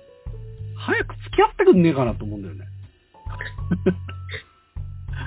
そうですね、このね、相手のこのね、純一郎くんも、その、なんか、なんかともちゃんに関して、なんかその、友情とは別の感情っぽいものを持ってる描写みたいなのが時々出てくる。から、まあその辺が、まあ、この、今後どうなっていくのかっていうのがこの作品の面白いところなんですけど。いや、だからもう、ともちゃんとりあえず、一回キスしちゃいなよっていうのは俺もうずっと思ってんだけどね。あ、そういうのあるよな。と、とりあえず、そこをやってごらんなさい。お互いに殻が破れて先進めるかもよっていうやつだよな。あ、みすずちゃんがそれを言ってくれれば言いそうな気はするけどな。まあ、全力で楽しんでます。うん。えー、というわけで、えー、と、改めて1位、小太郎は一人暮らし54ポイント。2位、53ポイントで、氷田属性男子とクールな同僚漁師。3位が46ポイント同率、ともちゃんは女の子、久保さんはモブを許さない。えー5位、35ポイント同率、シュガーアップルフェアリーテール、お兄ちゃんはおしまい。えー7位、30ポイント同率、お隣の天使様にいつの間にかダメ人間にされていた件。いじらないで長瀞さんセカンドアタック。そして9位同率29ポイント、ツンデレ悪役令嬢リーゼロッテと実況の遠藤君と解説の小林さんと異世界のんびり農家ということで、えー50ポイント超えが2作品ありましたね。えーこれが今期の2023年1月期アニメ新番組全部見てみた件期待値ランキングでございました。では、この後は、えー、ピーロ記者による、は今回ラストになるんですけれども、うんえー新番組割と見てみた件割見ての結果報告聞いていただきましょう。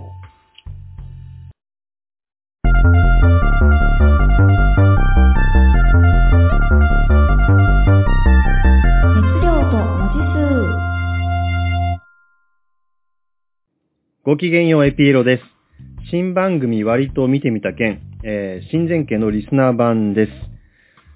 えーっと、通常版と特別版、まあ、それぞれ10本以上、40本以上、第1を見た方に参加していただいて、リスナーの方に参加していただいて、えーまあ、期待値ランキングをつけるというのをやってまいりました。え今回一応の最終回ということで、えー皆さん今までお付き合いいただいてありがとうございます。え最後の、え今回はですね、通常版75名、特別版19名の計94名の方に参加していただきました。ありがとうございます。えー通常に比べてね、結構多い人数の方に、えー参加いただいたということで、えーありがとうございます。え女性の参加者は全体の20%でした。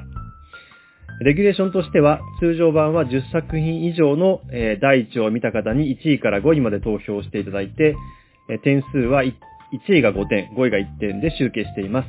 特別版では40作品以上の方に20位までをつけていただいています。えーっと、1位が20点、20が1点です。特別版の1位から5位の結果は通常版に組み込んで全体の集計とランキングとしています。それではまず、通常版から、えー結果発表していきたいと思います。94名によるランキング結果です。全員が1位に投票した場合、つまり満点は470点です。1位、147点、40票。お兄ちゃんはおしまい。2位、109点、28票。もう1本。3位、108点、32票。天聖王女と天才霊女の魔法革命。1位がお兄ちゃんはおしまいで、2位がもう1本で、3位が天聖王女と天才霊女の魔法革命。えっ、と、はい、えー続いて4位から10位まで。4位、92点、30票。大雪海のカイナ。5位、77点、25票。ともちゃんは女の子。6位、63点20票、リベンジャー。7位55点19票、とんでもスキルで異世界放浪飯。8位53点18票、ニーヤオートマタバージョン 1.1A。9位52点20票、ツンデレ悪役令嬢リーゼロッテと実況の遠藤くんと解説解説の小林さん。10位42点13票、吸血鬼すぐ死ぬ2。はい。えー、ここまでが4位から10位までで、えっと、大雪海のカイナ、ともちゃんは女の子、リベンジャー、とんでもスキルで異世界放浪飯、ニーヤオートマタ、えーツンデレ悪役令嬢リーゼロッテと実況年度くんと解説の小林さん、吸血鬼すぐ死ぬですね。えー以下、11位、40点13票が、あ2作品、ビンランドサガシーズン2、便利屋さ、便利屋斎藤さん異世界に行く。13位が2作品、38点13票、えーアルスの居住、バディダディーズ。えー15位も2作品、37点、えー、鶴根つながりの一社、トライガンスタンピード。17位、35点、ダンジョンに出会いを求めるのは間違っているだろうか4、新章薬剤編。18位、29点、久保さんはモブを許さない。19位、26点、氷属性男子とクールな同僚女子。20位、24点、虚構推理シーズン2。11位から、あ、まあ、全部行きましょうかね。1位がお兄ちゃんおしまい。もう1本、天才王女と天才霊女の魔法革命。大雪海のカイナ。ともちゃんは女の子。リベンジャー。とんでもスキルで異世界放浪飯。ニアオートマタ。ツンデレ悪役令嬢リーゼロッテと実況年度君と解説と小林さん。え吸血鬼すぐ死ぬヴィンランドサガ。便利屋斎藤さんに世界に行く。アルスの居住。バディダディーズ。ツルネ。トライガン。えーダンジョンにダンマチ。えっ、と、久保さんはモブを許さない、えー氷属性男子とクールな同僚女子、えー虚構推理。あのーえっ、と、久保さんはモブを許さないは、モブなのか僕なのかちょっとわかんなかったんですけど、なんか振り仮名がついてるっぽいんで、モブって読んでいます。ということでね、はい、あのー、1位のね、お兄ちゃんおしまい、僕も大好きで見てますけど、なんかその萌えアニメなのか社会派なのか、えー、まあわからないとは言いませんけど、まあ萌えアニメなんですけど、なかなかなんかね、いろんな要素があって面白いですね。これが1位っていうのはなんか熱文字っぽいような気がするんですけど、どうでしょうか。えー続いて特別版、えー19名参加で満点は380点です。1位、261点17票。お兄ちゃんはおしまい。2位、196点15票。天聖王女と天才霊女の魔法革命。3位、195点14票。もう1本。はい、1位から3位は作品名は同じでした。お兄ちゃんおしまい、天才王女、あ天聖王女、もう1本。ね、あもう、えっ、と、2位、3位が入れ替わっていますけれども、作品は同じでした。4位、169点12票。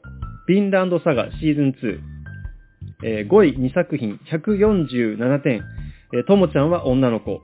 リベンジャー。7位141点。鶴根つながりの一社。8位132点。お隣の天使様にいつの間にかダメ人間にされていた件。9位123点。虚構推理シーズン2。10位113点、スパイ教室。11位108点、バディダディーズ。12位106点、便利屋斎藤さん異世界に行く。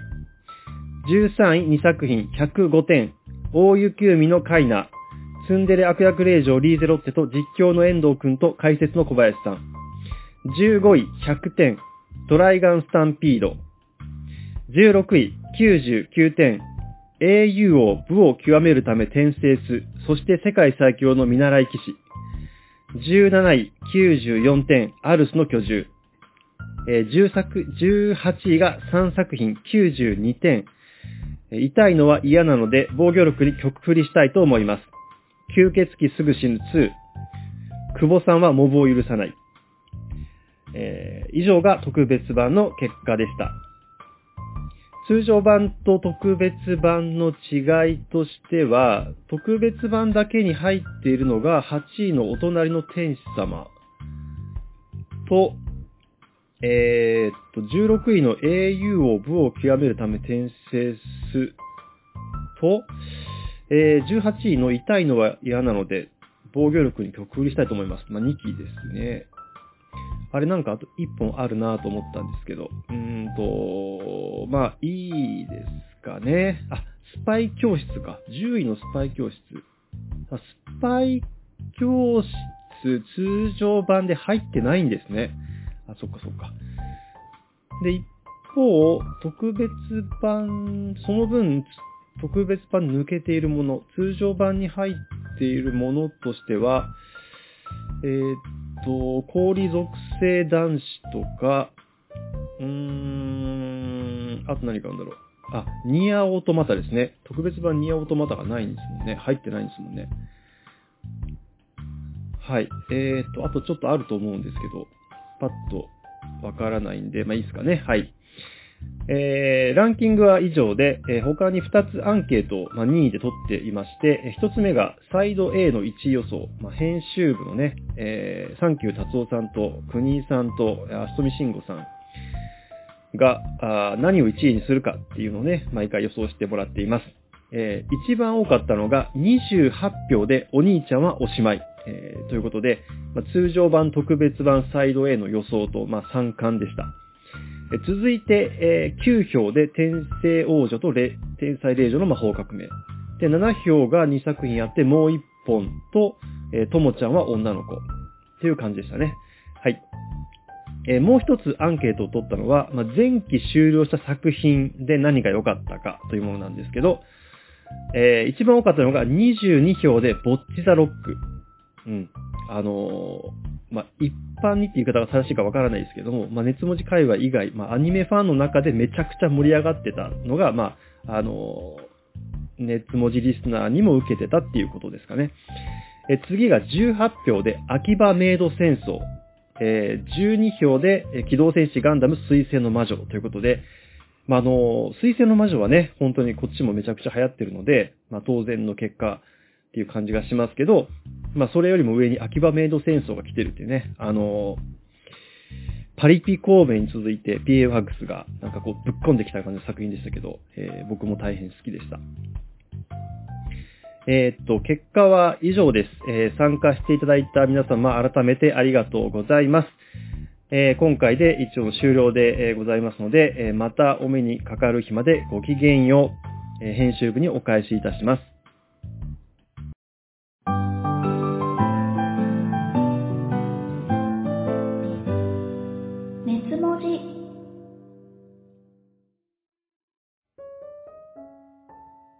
はい、エピーロ記者、ま、ありがとうございました。ありがとうございました。ありがとうございました。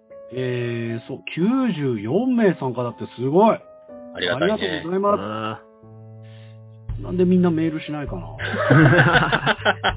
怒られると思ってんのかな、やっぱり。そんなことないよな。ただね、今回やっぱ今までエピーロ記者働きながらやってくださってたんですけれども、まあ、もちろんね、お仕事の都合もありますし、大変だわな。ね、これ集計する作業もとんでもない労力でございましたねまあ本当にありがとうございます。ありがとうございましたありがとうございました。うん。えー、というわけで、そうなんだ。そうなんだね。お兄ちゃんはおしまいなんだ。そうなんだ。俺でも、うんお兄ちゃんおしまい、天才霊児をもう一本、この上位三つ。うん。この三つ、上位の三つが、あ、これを引き上げると、ガンダムは水星の魔女になるんだって思いましたね。あー、なるほど。いや、だからその、ニーズっていうのをやっぱ救い取ってんだ、ちゃんと。っていうのは、なんかすげえ思った、この3本が上位っていうのは。確かに前期振り返りで触れなかったけど、水星の魔女めちゃくちゃ面白かったね。うんう。んわっしょいわっしょいなってたじゃん。機動戦士ガンダムすごいわと思ったんだけど。ういん。ここなんだよなや、ちょっと待って、俺もう一本が結構上位なの嬉しいんだけど。見てるね。はいはいもう一本、そうなんだよ。そうなんだよ。そうなんだ。やっぱり見て面白いって思ったんだよな。面白かったしね。面白い。スポ、スポーツもん、スポーツ、そうだな、スポーツもんなんだな、やっぱりな。それは。ちょっと待って、これ、氷男子、氷属性よかったねクールな同僚女子、うん。マジで？久保さんも低かったじゃん。どっちも。久保さん低かったね。低かったね。久保さんなんでだろうだって、そうだよ。通常版だと18位で、特別版いっぱい見てる人でも18位だうから。ん。ええうん。そうなの？その辺だよな、あーだから。っと待って、小太郎は一人暮らしに至ってはもう全然入ってないんだあ、本当だ。けど。全く入って、俺らとんでもないの1位になっちゃった。なんでかな？なんでかな？小太郎良かったよね。よかった、よかった。いや、いいですよ。でも、えでもだからこそこの並びを見ると小太郎が入らないっていうのもなんとなくわかるんですよ。それはわかる。る。そういうことなんだよな。そっかそっか。ちょっと待って、シュガーアップルフェアリーテイルも入ってない。ああ、入ってこれはね。そうなのか。やっぱ女子20%だしね。そうなんだよね。今更こういうドストレートなやつっていうことになっちゃうのか。僕らお兄ちゃんはおしまいは5位、同率5位でしたね。そうですね。ああ、そうか。うんえ、長瀞さんも入ってないんだ。アルスの居像ではなくて、アルスの居住いや、でした居住でしたね。すいません、はい僕間違えてました。大変申し訳ない。そう、だったらトラ、あ、でもトライガンはどっちも入ってくんで、だからやっぱ気にはなるんだわな。スルメね。ススルメね。やっぱすごいな。あうんヤシトミ先生どうですか？僕やっぱりその、冒頭でも佐藤さんが言ってた、あの、異世界転生的なー作品が多い中、うんこの転生王女と天才霊女の魔法革命、うんめっちゃ大検討大検討だなって思いますけどね。もうたいこちらのランキングの方でも、ね、入ってますもんね。そう。じ12位か。うん。あとさ、なんだろう。とんでもスキルで異世界放浪飯が特別版ではもう一切姿を消したんだけど。決して入ってないね。おーその辺だよな面白い。面白い。え、弱い5000年も入ってないんだ。うんまあ本当だ面白かったけどな。ど、どっちにも虚構推理入ってるもんな。入ってるね。虚構推理入ってくるんだよね。すごい。あああ、なるほどね。いや、面白いな。俺らずれてるな。そうですね。こう見るとやっーぱり。そうなんだよなえ、だから予想、予想にも入ってない。ないね。入って太ない、ね。郎は一人暮らし。まうんあ、あの、1ポイント差で氷属性男子とクールな同僚女子うん。は、あ、そっか、3人は予想してるってことなのか。ええうんまあ確かにお兄ちゃんのはおしまいはすごいからね。すごいからね。ああ。そりゃ。そうだよ。脂身だもん。脂そう、そうなんそうなんだよ。背脂ばっかりなんだえよ。ああ、これ二郎系ラーメンだもん。そうです野菜もうちょっと入れた方がいいです そういうところだよな、そっか、小太郎は一人暮らしは野菜炒めっていうことだったんだ。かもしれないわな 面白確かに。でも面白いよね。こうい。いうの見ると面もう一白い、ね。本の評価高いの嬉しいな。うん。そうだよね。だから、あの、特別版の方にニーヤオートマタも入ってこないん入ってるだよね。。そう、あ、本当だ。そう一般の方なんだよ。本当だ。この辺も面白いんだようん。ちょっと聞くの怖いんですけど、国さんトライガンどうご覧になってるんですなあー、僕はね、そんなにピンときませんでしたか。やっぱ昔のね、うん。トライガンの熱狂からするとっていう。まあね、それもあるし、絵が、絵柄が時代が、だから、昔のものと比べるとって感じじゃないけど、あの CG じゃないですか。で、まあお話はいはいはい自体も、その、僕原作も内藤さんの好きで全部最終巻まで読んでたんであれだったんですけど、その、冒頭のあの世界を構築しているエネルギー源は何なのかっていうミステリーみたいなところで引っ張ってる部分を冒頭でボンって出してきたんで、うん。結構だから、すげえハリウッド映画っぽいって思ったんですよ。うん映像から何から。う。うんん。だからそれ嫌いじゃないんだけど、うーん、その、夢中になれるかっていうとちょっと違う感じでしたね。だからシリアスっちゃシリアスだし。うん。うんいや、そのシリアスさもき嫌いじゃないんだけどっていう感じでしたね。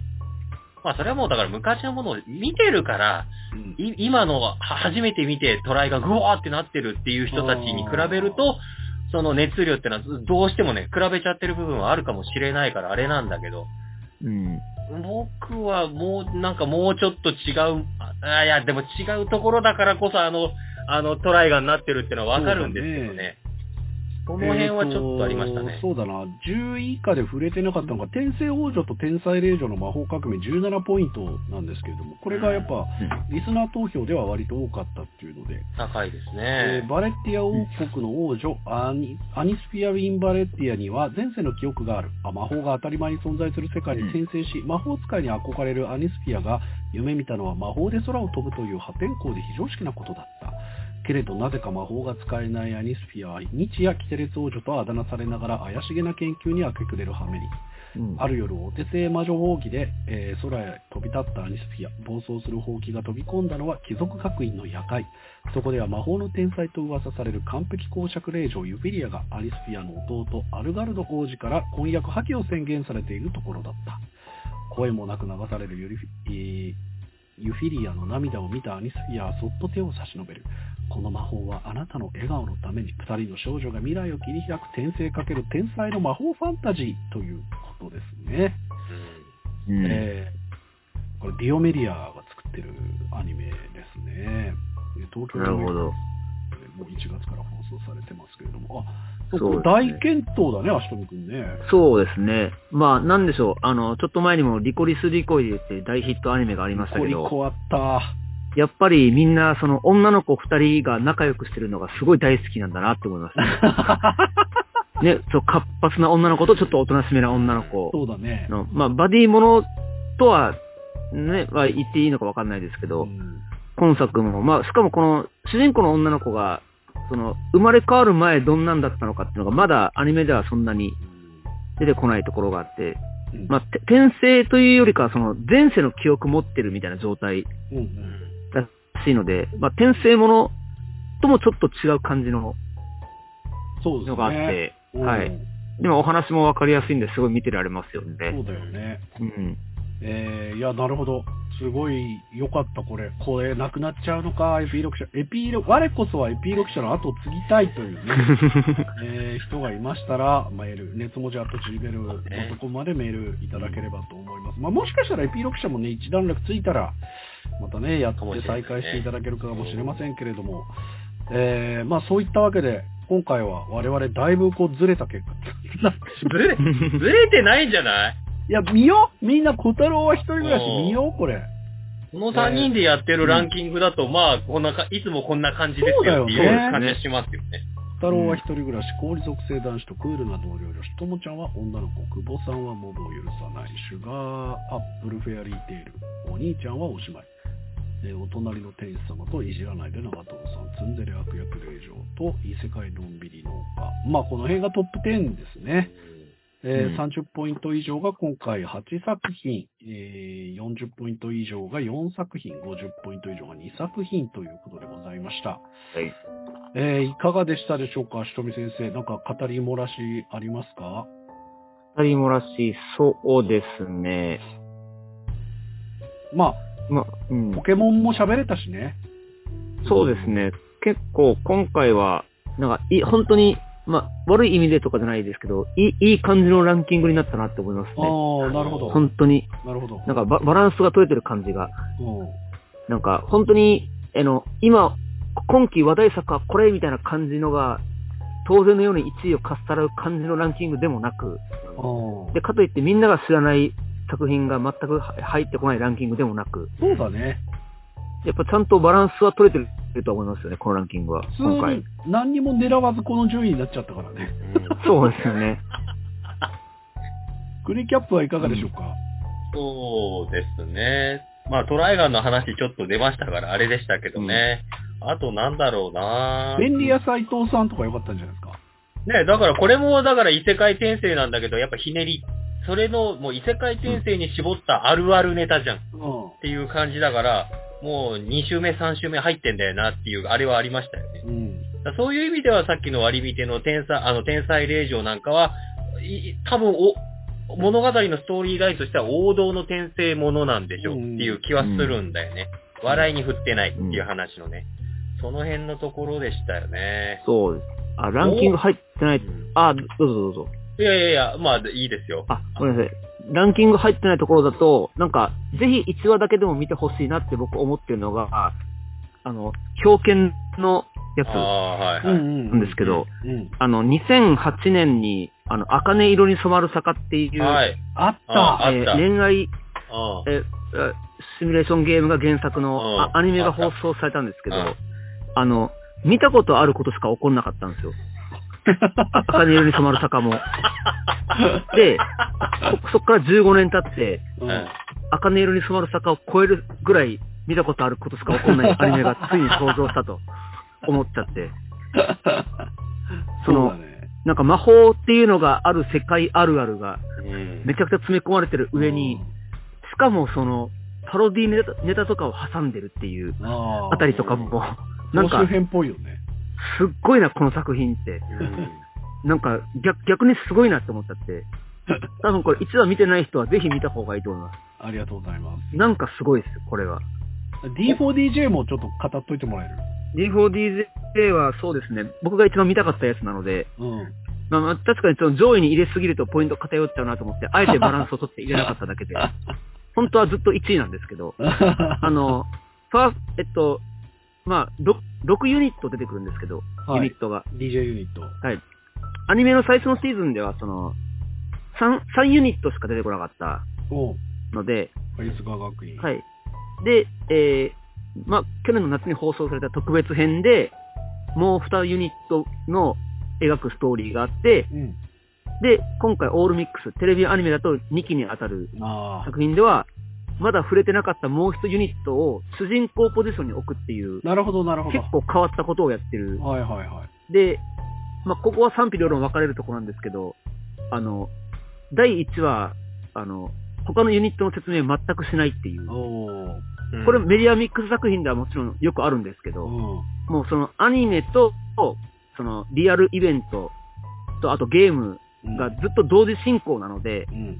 まあ、全部追ってる人なら全部楽しめますよぐらいの感じのなので、もう分かってるやつだけのついてこいっていう。そうですね。まあ新規さんお断りとまでは言わないけども、なんていうかその、やっぱりその、なんか僕でも知らないこととか結構起こってたんで、アニメの見てる中で。あれ、こんなことあったっけな 沖縄からの中継？あったっけなみたいな。結構その、そういうのもあったんで、まあその、もちろんし新規で見ても多分楽しめるぐらいに CG のクオリティもすごい上がってたので、うんはい、あ、ここまで CG アニメ進化してるんかっていう楽しみ方も多分あると思います。おー、なるほ結構表情が豊かで、ど。アニメーション制作3次元だからね。はい、3次元、バンドリもやってますけども、で原作ブシロード。はい。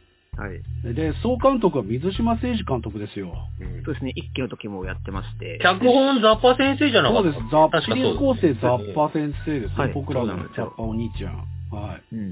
い。やってくれてますから、いつ全員が服脱ぎ出すかわかんない。脱がないでしょ。そんなことさせませんよ。はい。いつ誰がおしっこし出すかわかんないです。とんでもなくて。まあ、あーそうですね、その辺。だからなんか今期はなんか、こう、例えば前で言う、その、機動戦士ガンダムとか、うん。えースパイファミリーだとか、その、チェーンソーマンだとか、うん。そのメガヒット級が結構多かったじゃないですか。うん。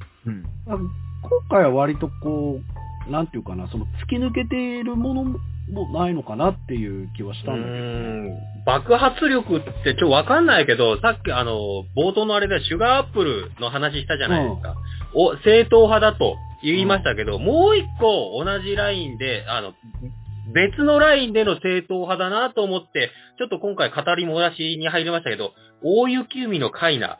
ああもうやっぱ正統派ファンタジーだと思うんですよ。そうだね。みんなね、これあの、17、17位、14入ってポイントなんだけど、たでしょだからみんなポイント入れてる。